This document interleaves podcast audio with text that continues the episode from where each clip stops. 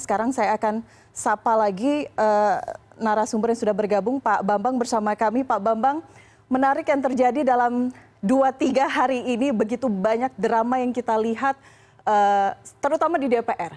Bagaimana ketika Ketua Kompolnas dimintai keterangan dan kemarin Kapolri dimintai keterangan di Komisi 3. Uh, gambarannya saat ini Anda melihatnya situasi seperti apa Pak Bambang? Uh, saya melihat secara umum uh, dari uh, rapat dengan pendapat Komisi 3 dengan Kapolri kemarin menjadi seolah anti klimak dari ekspektasi masyarakat yang sangat tinggi pada perubahan di internal kepolisian terkait dengan penuntasan kasus Sambo ini. Karena kasus Sambo ini bukan hanya sekedar kasus pembunuhan, tetapi Eh, berkaitan dengan eh, bersih bersih di internal dan eh, kerusakan di internal akibat yang diakibatkan berbagai masalah bermasalah terkait dengan kasus penembakannya sendiri gitu.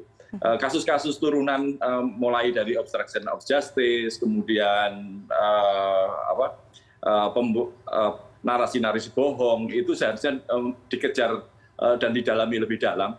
Demikian juga dengan eh, kasus-kasus terkait dengan konsorsium 303, eh, juga tidak menutup kemungkinan terkait dengan adanya mabes di, bawah, di dalam mabes atau faksi-faksi di mhm. internal yang yang ini menjadi problem tersendiri karena ada dominasi sebuah kelompok yang mempengaruhi banyak aspek di internal. Seharusnya itu yang lebih didalami daripada apa, Eh, dpr eh, mengejar motif eh, terkait pembunuhannya sendiri. Makanya kalau kemarin di awal awal ada paduan suara untuk mengapresiasi kapolri terkait penuntasan kasus pembunuhannya sendiri ya, kita semuanya setuju dan kita paham.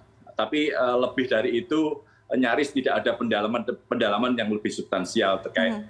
terkait bersih bersih di internal maupun perbaikan kelembagaan di tubuh Polri. Seperti itu Mbak Elvira. Uh, iya, kita melihat bagaimana uh, tadi kalau Pak Bambang menggunakan istilah uh, paduan suara begitu ya, uh, bentuk apresiasi apa yang dilakukan oleh pihak kepolisian. Tapi melihat uh, bagaimana kasus ini bergulir, begitu banyak personil yang terlibat dan uh, bahkan Menko Polhukam menyebutkan seperti ada uh, sub mabes di dalam mabes begitu ya, ada ada ada kelompok-kelompok tertentu di dalam tubuh kepolisian Republik Indonesia ini yang kita sesalkan. Menurut Anda, apakah kemudian ini disebut bahwa sebenarnya Kapolri sudah kehilangan kendali?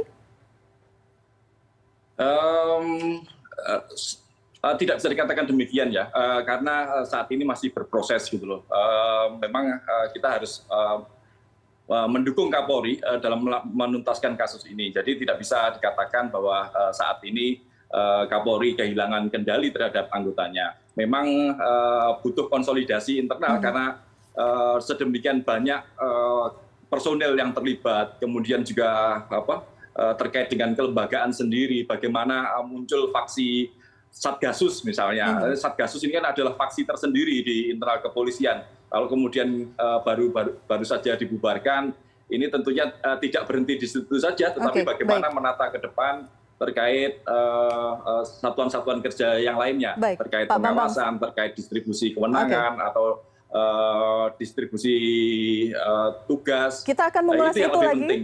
Kita akan mengulas hmm. itu.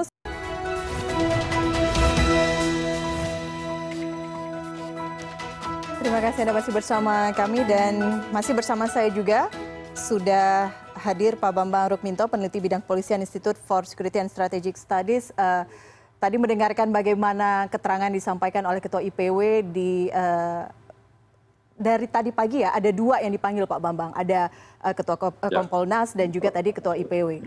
Uh, apakah menurut Anda, karena banyak sekali fakta-fakta uh, yang masih harus dikumpulkan dan digali, apakah perlu juga seorang Ferdi Sambo kemudian dipanggil oleh MKD? Eh, saya rasa tidak tidak hmm. perlu ya uh, karena uh, terkait dengan uh, Verdi Sambo ini proses pro justisianya uh, cukup pro justisia saja dan hmm. di internal kepolisian hmm. tidak ada hubungannya dengan uh, dengan kawan-kawan uh, di legislatif gitu uh, itu sementara itu saja tapi kalau uh, kalau MKD kemarin uh, apa sorry kalau kemudian komisi dpr kemarin mendalami lebih lanjut terkait dengan konsorsium tiga ratus tiga ya tidak menutup kemungkinan verdi sambo dipanggil untuk memberikan informasi informasi yang lebih penting terkait yang ada di sana. Demikian demikian juga dengan apa yang terjadi di internal kepolisian terkait dengan faksi faksi apakah ada itu itu bisa saja didalami itu hak anggota DPR untuk mempertanyakan itu. Hmm. Tetapi uh, sejauh ini uh, ketika pro, proses pro justisia ini sudah jalan, uh, saya rasa cukup cukup uh, di di kepolisian saja gitu. Okay. Uh, uh, itu yang lebih lebih utamakan daripada uh, kasus ini nanti akan semakin panjang dan uh, dampaknya tentu tidak akan uh, menjadi lebih baik bagi uh, citra kepolisian sendiri seperti itu. Oke. Okay. Uh, penyidikan sejauh ini sudah cukup transparan menurut Pak Bambang atau memang seperti tadi ya kita tahu ada hal-hal tentang dugaan dugaan aliran dana kemudian ada kelompok ataupun pihak-pihak lain yang bermain dalam kasus ini uh, apakah cuma berhenti hanya sampai di Verdi Sambo dan sejumlah tersangka lainnya? Uh, terkait aliran dana ke mana ini? Ada dugaan aliran kita tahu uh, kemarin ramai disebutkan bahwa ada konsorsium 303, ada aliran dana di sana. Bahkan kita tahu sampai saat ini juga beberapa pihak dari kepolisian juga berupaya untuk mengungkapkan judi online.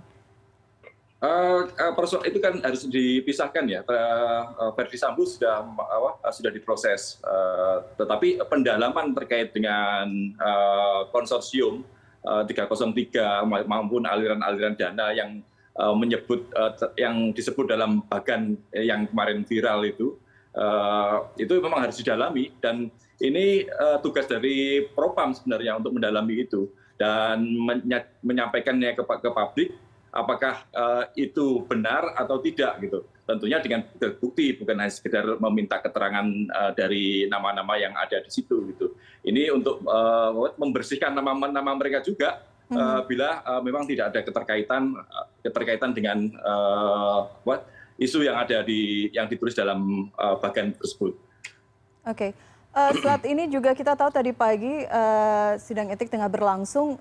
Mungkin Pak Bambang bisa memberikan perspektif uh, apa kemudian perbedaan jika Sambo mengundurkan diri dan uh, jika ia dipecat karena kasus etik, Pak? Uh, tentunya kalau uh, Sambo uh, kemarin mengajukan pengunduran diri dan disetujui oleh Kapolri, Sambo berarti bukan anggota kepolisian lagi dan kalau di mengundurkan diri bisa konsekuensinya adalah pemberhentian dengan hormat. Gitu. Pemberhentian dengan hormat artinya Sambo berhak menerima hak-hak sebagai uh, mantan anggota kepolisian, artinya berhak mendapatkan pensiun dan hak-hak yang lain seperti itu. Tetapi kalau Eh, proses etik ini dijalankan dengan benar karena memang ada pelanggaran-pelanggaran dalam eh, pasal-pasal Perkap 7 tahun 2022 itu uh, tentunya uh, rekomendasi PTDH itu yang harusnya diambil gitu. Karena hmm. memang uh, kesalahannya memang sangat sangat besar sekali, uh, banyak pasal yang dilanggar secara etika profesi oleh uh, Sambo ini. Hmm prosesnya biasanya seperti apa pak? Karena kan ada seperti uh, persidangan pidana lainnya yang juga ada pemeriksaan saksi-saksi dimintai keterangan baru nantinya akhir akhirnya diputuskan. Ya uh, ini kan sebenarnya adalah uh, sidang internal saja ya. Bisa hmm. bisa sederhana gitu loh. Karena kalau pasal-pasalnya uh, sudah clear terus bukti-bukti uh, sudah clear ya bisa langsung diputuskan gitu. Uh, tidak perlu menunggu lama-lama uh, karena apalagi ini kasus sudah menjadi sorotan publik yang uh, apa yang sangat luas gitu uh, kecepatan untuk memutuskan ini juga akan uh, memberikan dampak pada kecepatan pemulihan kepercayaan publik kepada kepolisian. Hmm. itu. itu yang kemudian menjadi tantangan utama bagaimana memulihkan kepercayaan masyarakat. Pak Bambang kita tahu sejak awal pihak polisian menyebutkan bahwa uh, harus bergerak cepat, uh, ada beberapa personil yang terpaksa digeser, dipindahkan untuk memudahkan proses uh, penyidikan. Ini disampaikan Pak Kapolri kemarin pada pertemuan dengan Komisi 3. Ada beberapa orang yang sekarang uh, dipindahkan posisinya. Nah, menurut Anda uh, ini ada dua perspektif uh, yang mengatakan bahwa pidana harus diterapkan atau pidana tidak diterapkan bagi orang-orang yang hanya melaksanakan tugas saja. Betul. Tentunya tidak adil bila semua disamakan. Karena kesalahannya tentunya sesuai dengan porsi masing masing bagi yang benar benar melanggar pidana dan memberikan dampak kerugian baik pada lembaga maupun pada tatanan hukum di masyarakat kita tentunya proses pidana itu sangat penting dilakukan tapi bagi para pelanggar yang dalam pelanggar etik ringan misalnya hmm. karena memang tidak bisa mengelak karena diperintah atasan atau berada dalam satu tempat yang bersamaan itu Eh, tentu tentu juga harus ada apa uh, pemaafan pemaafan di internal. Mhm. meskipun semuanya harus dibuka setransparan mungkin gitu loh. Uh, dibuka dalam arti siapa nama-nama itu terutama bagi para pelanggar yang sedang dan pelanggar pelanggar berat ya. Itu yang harus harus harus dibuka semuanya ke masyarakat karena ini sebuah pertanggungjawaban institusi kepada masyarakat. Uh, dan tidak menutup kemungkinan sebenarnya kalau kemarin kapolri eh, memberi apa eh, bisa menjadikan kemarin rapat dengar pendapat itu menjadi momentum itu adalah permintaan maaf eh, secara institusional kapolri kepada masyarakat. Karena nah, dalam kasus ini memang ada kesalahan institusional gitu loh. Mm -hmm. yang dilakukan bukan hanya oleh oknum tapi dilakukan uh, berkelompok lintas satuan. Dan ini benar-benar uh, membuat marwah institusi Polri uh, menurun di mata masyarakat seperti itu. Baik, baik. Bagaimana menelaah itu peran-peran dari setiap personil yang diduga terlibat dalam kasus ini kita akan bahas usai jeda tetap bersama kami di CNN Indonesia News Report.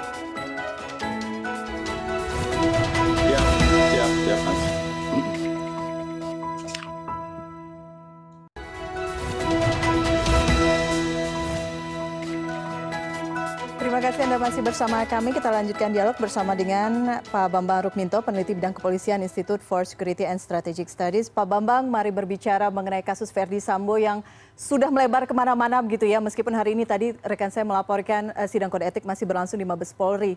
Uh, salah satu pihak yang juga menjadi sorotan adalah uh, peran Kompolnas. Bagaimana sejak awal Kompolnas menyuarakan tentang kasus ini. Menurut Anda apakah uh, peran Kompolnas sudah cukup maksimal dalam kasus ini? Um, uh, di apa, di tengah tengah jalan Kompolnas memang uh, ada perubahan.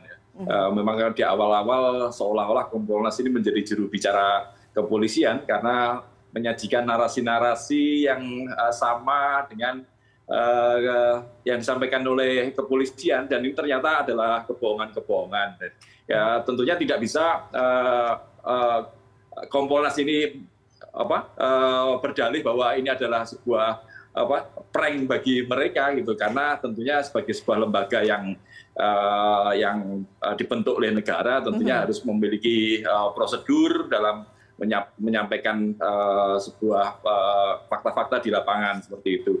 Makanya saya melihat bahwa Eh, terkait dengan kompolnas ini juga harus uh, uh, perlu pengawasan yang lebih ketat gitu loh.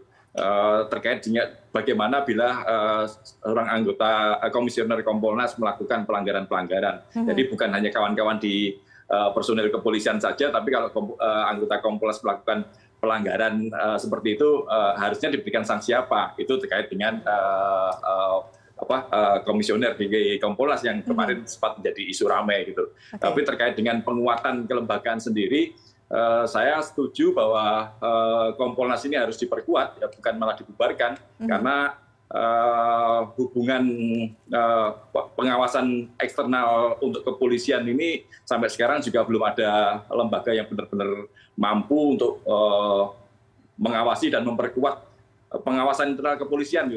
Kalau selama ini eh, pengawasan diserahkan ke internal, tentunya seperti pameo yang di masyarakat tidak mungkin jeruk makan jeruk gitu. Makanya Kompolnas ini harus diperkuat gitu. Nah. Dan uh, salah satu cara untuk memperkuat Kompolnas ini tergantung uh, pada political will dari presiden tentunya. Karena kalau Eh, harapannya kemarin eh, di komisi tiga memang ada agenda untuk eh, memperkuat kompolnas ini gitu meskipun dalam masih dalam tahap wacana dan apa masih perlu pembahasan lebih lanjut tetapi untuk mempercepat dan mengembalikan kepercayaan masyarakat yang uh, apa, yang menurun uh, dan ini ini ber apa uh, berbalapan gitu dengan dengan dengan uh, tingkat kepercayaan masyarakat makanya perlu political will dari presiden untuk memperkuat Kompolnas uh, terkait dengan komposisi uh, komisioner maupun terkait uh, tugas dan kewenangan di Kompolnas seperti itu.